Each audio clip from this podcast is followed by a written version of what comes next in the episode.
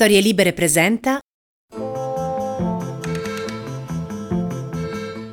Gli domandarono: E le tue monete d'oro?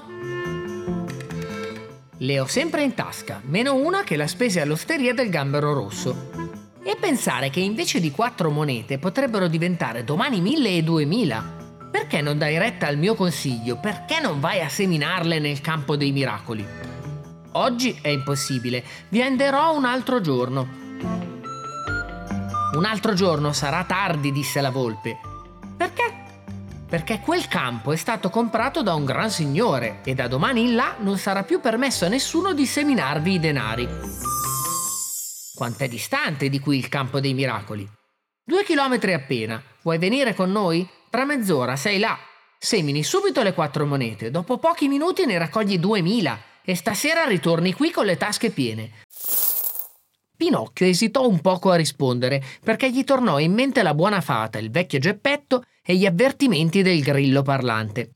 Ma poi finì col fare come fanno tutti i ragazzi senza un fil di giudizio e senza cuore. Finì cioè col dare una scrollatina di capo e disse alla volpe e al gatto Andiamo pure, io vengo con voi. E partirono.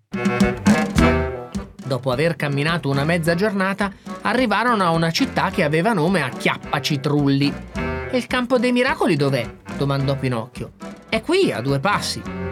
Detto fatto, attraversarono la città e usciti fuori dalle mura si fermarono in un campo solitario, che su per giù somigliava a tutti gli altri campi.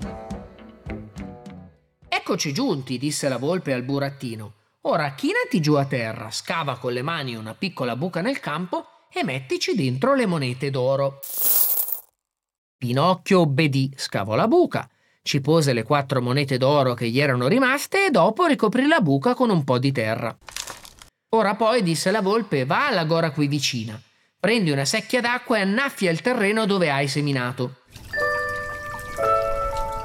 Pinocchio andò alla gora e perché non aveva lì per lì una secchia, si levò di piedi una ciabatta e riempitola d'acqua annaffiò la terra che copriva la buca.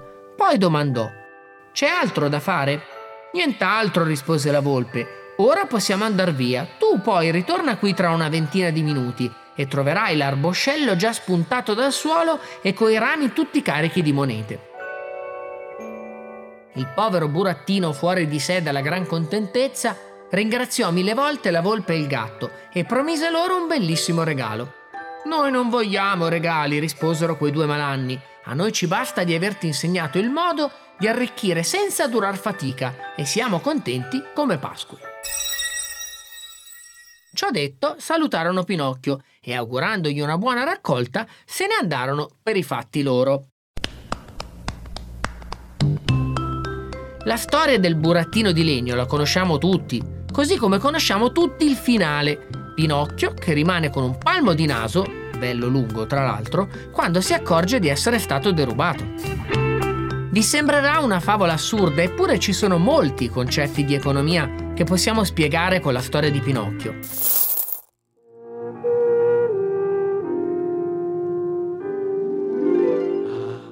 Sono Luciano Canova.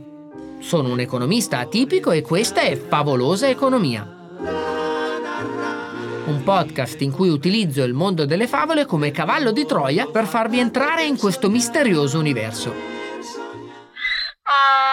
No, non che un economista mente sempre quando fa le sue previsioni. E nemmeno che il paese dei balocchi è il regno dei disoccupati che vivono alle spalle dello Stato con un reddito di... C- Fermiamoci alla storia degli zecchini per il momento, perché in economia a volte ci sono dei gatti o delle volpi presunte che lanciano sirene entusiaste, con l'ipotesi che letteralmente la ricchezza possa crescere dagli alberi piantando monetine in un campo dei miracoli. È un po' l'idea di chi sostiene che la banca centrale possa continuare serenamente a stampare moneta come se non ci fosse un domani, producendo valore quasi per magia. È talmente favolosa questa ipotesi che merita una seconda storia per spiegare il nonsense.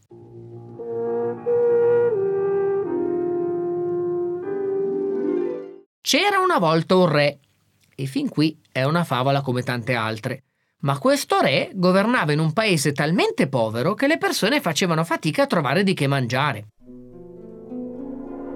Un giorno il re, disperato, chiamò il mago di corte e lo supplicò di aiutarlo a trovare al più presto una soluzione.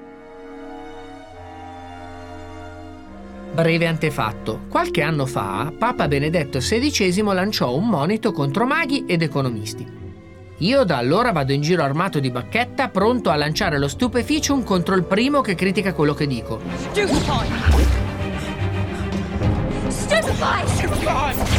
Ma di Harry Potter torneremo a parlare in un altro episodio.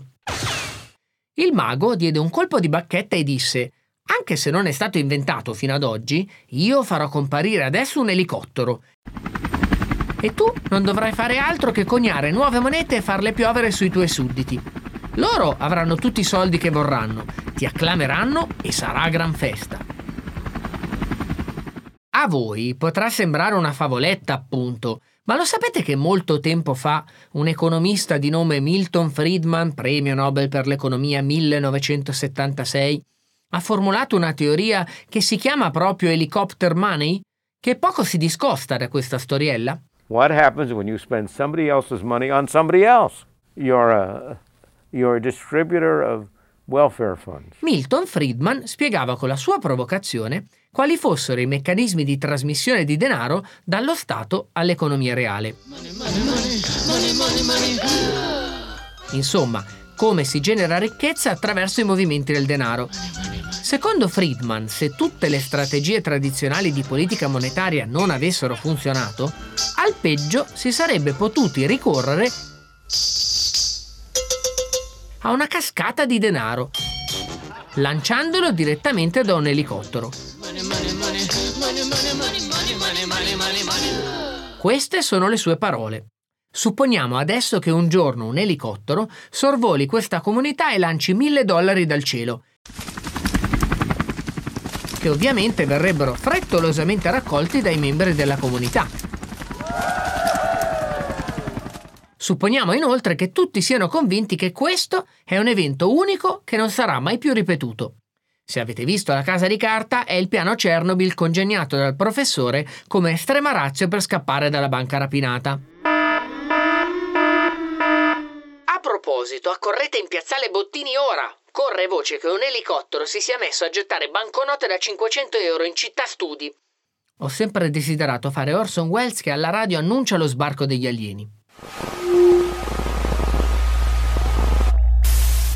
Immaginate dunque di avere queste borse piene di banconote e di riempirci l'elicottero, che andrà in giro per tutto il paese a fare piovere una quantità spropositata di denaro. So a cosa state pensando, ma è un'idea geniale! Alcuni economisti, in certe circostanze, non sono ostili all'idea in sé dell'helicopter money. Tuttavia l'ipotesi di Friedman si basa su quelle che in economia vengono chiamate assunzioni eroiche, fortemente legate cioè al contesto. I rischi, infatti, in molti casi, sono importanti tanto quanto se non più dei benefici teorici. E non è difficile capire il perché. Il fatto è che il denaro non è soltanto qualcosa che serve a comprare qualcos'altro, ma è esso stesso un bene che cerchiamo di acquistare, una merce di scambio. Come, per esempio, offrendo il nostro tempo in un ufficio e ottenendo in cambio uno stipendio. Il denaro, per certi versi, si comporta proprio come tutti gli altri prodotti. Immaginate che la signora Maria e la signora Carla, ad esempio, vadano al supermercato a comprare della frutta.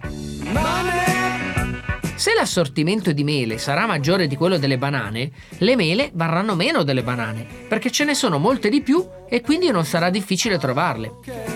La signora Maria e la signora Carla compreranno le mele e così faranno tutte le altre signore e più l'assortimento di mele aumenterà, più il loro valore precipiterà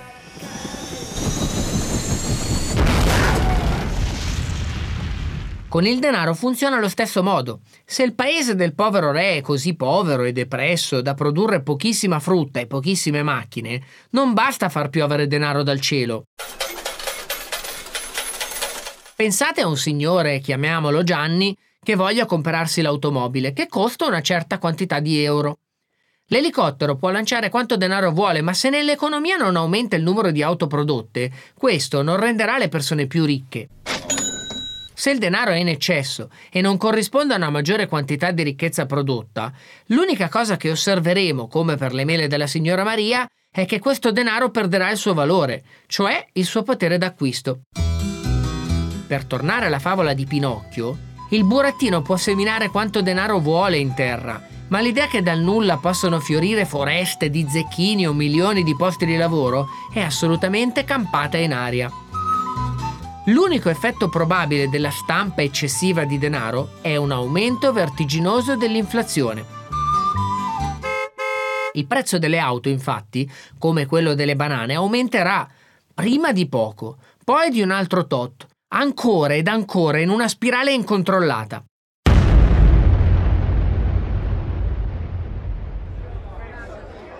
Entrate in un pub e ordinate una pinta di birra, pagandola tot. Mentre ordinate la seconda pinta di birra, il prezzo è raddoppiato. Ecco, l'iperinflazione è qualcosa di simile e sostanzialmente significa che il denaro perde le sue funzioni. Segnalare il valore di un bene, costituire riserva di valore e servire da mezzo di scambio. Bene, non c'è più niente di tutto questo. Chi vende la macchina si accorgerà che piove denaro dal cielo e aumenterà i prezzi. E chi, come il povero Gianni, raccoglierà da terra un sacco di banconote, non si accorgerà che queste avranno sempre meno valore. Se il paese resta intrappolato nella sua depressione così, senza che il maggior denaro si traduca in più lavoro, più richiesta di banane e macchine e maggiore produzione, andrà incontro soltanto all'aumento incondizionato dei prezzi il re dentro il suo scrigno non ci troverebbe nulla e farebbe bene a chiamare il mago e dargli una bella bacchettata in testa. Se pensate che tutto questo sia una favola, sbagliate di brutto. Andate su Google a cercare immagini di Weimar per i nostalgici, con i bambini che giocano con le carriole piene di marchi. Oppure, per rimanere più vicini ai nostri giorni, alla bella galleria di Reuters, con l'immagine di alcuni prodotti di prima necessità e i bolivar, la valuta del Venezuela, che servono per comprarli. Senza scherzare, a Caracas, se vi scappasse di andare al bagno, vi converrebbe usare i soldi per pulirvi invece della carta igienica. Quindi, caro Pinocchio, invece di dare retta al gatto e alla volpe, potresti prestare più attenzione al grillo parlante, Super Mario Draghi, o alla fata turchina Christine Lagarde, che predicano prudenza e virtuosità fiscale per dare prova di solidità e rispettabilità sui mercati.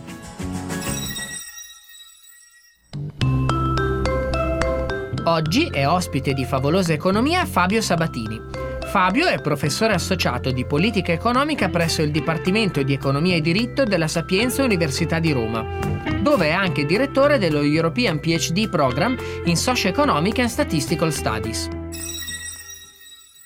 Fabio, stampare moneta indefinitamente è una soluzione per produrre crescita e ricchezza? Creare ricchezza dal nulla stampando moneta ha sempre affascinato i neofiti dell'economia. Come ha scritto Francesco Lippi, i neofiti dell'economia assomigliano a quel sarto che pensasse di aumentare le proprie scorte di tessuto misurandole in decimetri anziché in metri. Allo stesso modo i neofiti non capiscono che giocare con la quantità di moneta equivale a manipolarne il prezzo, cioè la sua unità di misura, non il valore, cioè quello che può essere acquistato con le monete. Eppure questa idea oggi è molto popolare presso alcuni ambienti politici, sia grazie ad alcuni neofiti dell'economia che spacciandosi per esperti hanno assunto posizioni di responsabilità nella maggioranza di governo, sia grazie al puntello fornito dalla cosiddetta teoria monetaria moderna, una teoria completamente screditata in ambito accademico, ma sempre molto popolare tra i neofiti, proprio perché propone una soluzione miracolosa a tutti i mali. Sostanzialmente la teoria ritiene che le imposte non servano a finanziare la spesa pubblica e che uno Stato che abbia il controllo sull'offerta della propria moneta sarà sempre in grado di ripagare qualsiasi quantità di debito pubblico denominato in quella stessa moneta. Quindi per questa teoria uno Stato può spendere a piacere qualsiasi somma e trasformare qualsiasi paese in un bengodi, perché i titoli del debito pubblico emessi per finanziare la spesa saranno sempre acquistati o da cittadini compiacenti, che avranno garanzie sulla loro liquidità, sia dalla banca centrale mediante l'emissione di nuova moneta. Ma questa ricetta non è miracolosa come sembra, anzi è una truffa. Che cos'è l'inflazione e perché bisogna stare attenti a che non superi un livello di guardia?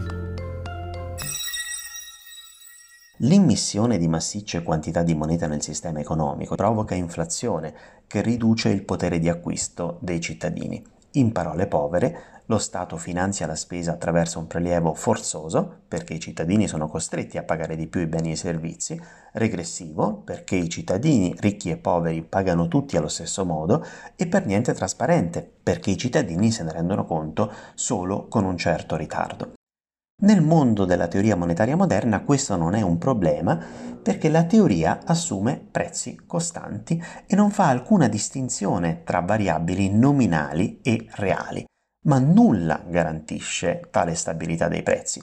L'evidenza empirica mostra che in tutti i paesi e in tutti i tempi in cui si è fatto un uso sistematico dell'emissione di moneta per finanziare la spesa, vi è stata un'inflazione molto elevata, almeno a due cifre. Oggi lo vediamo accadere in Argentina, in Turchia e in Venezuela, nel recente passato è successo in molti paesi europei, basti pensare alla Germania pre-nazista.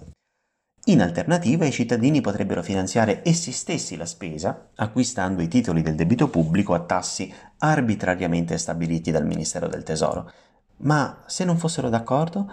Se volessero dei tassi più elevati oppure se non gradissero l'inflazione? Questo per la teoria monetaria moderna non è un problema perché la teoria assume che lo Stato, oltre a essere sovrano, sia anche autoritario.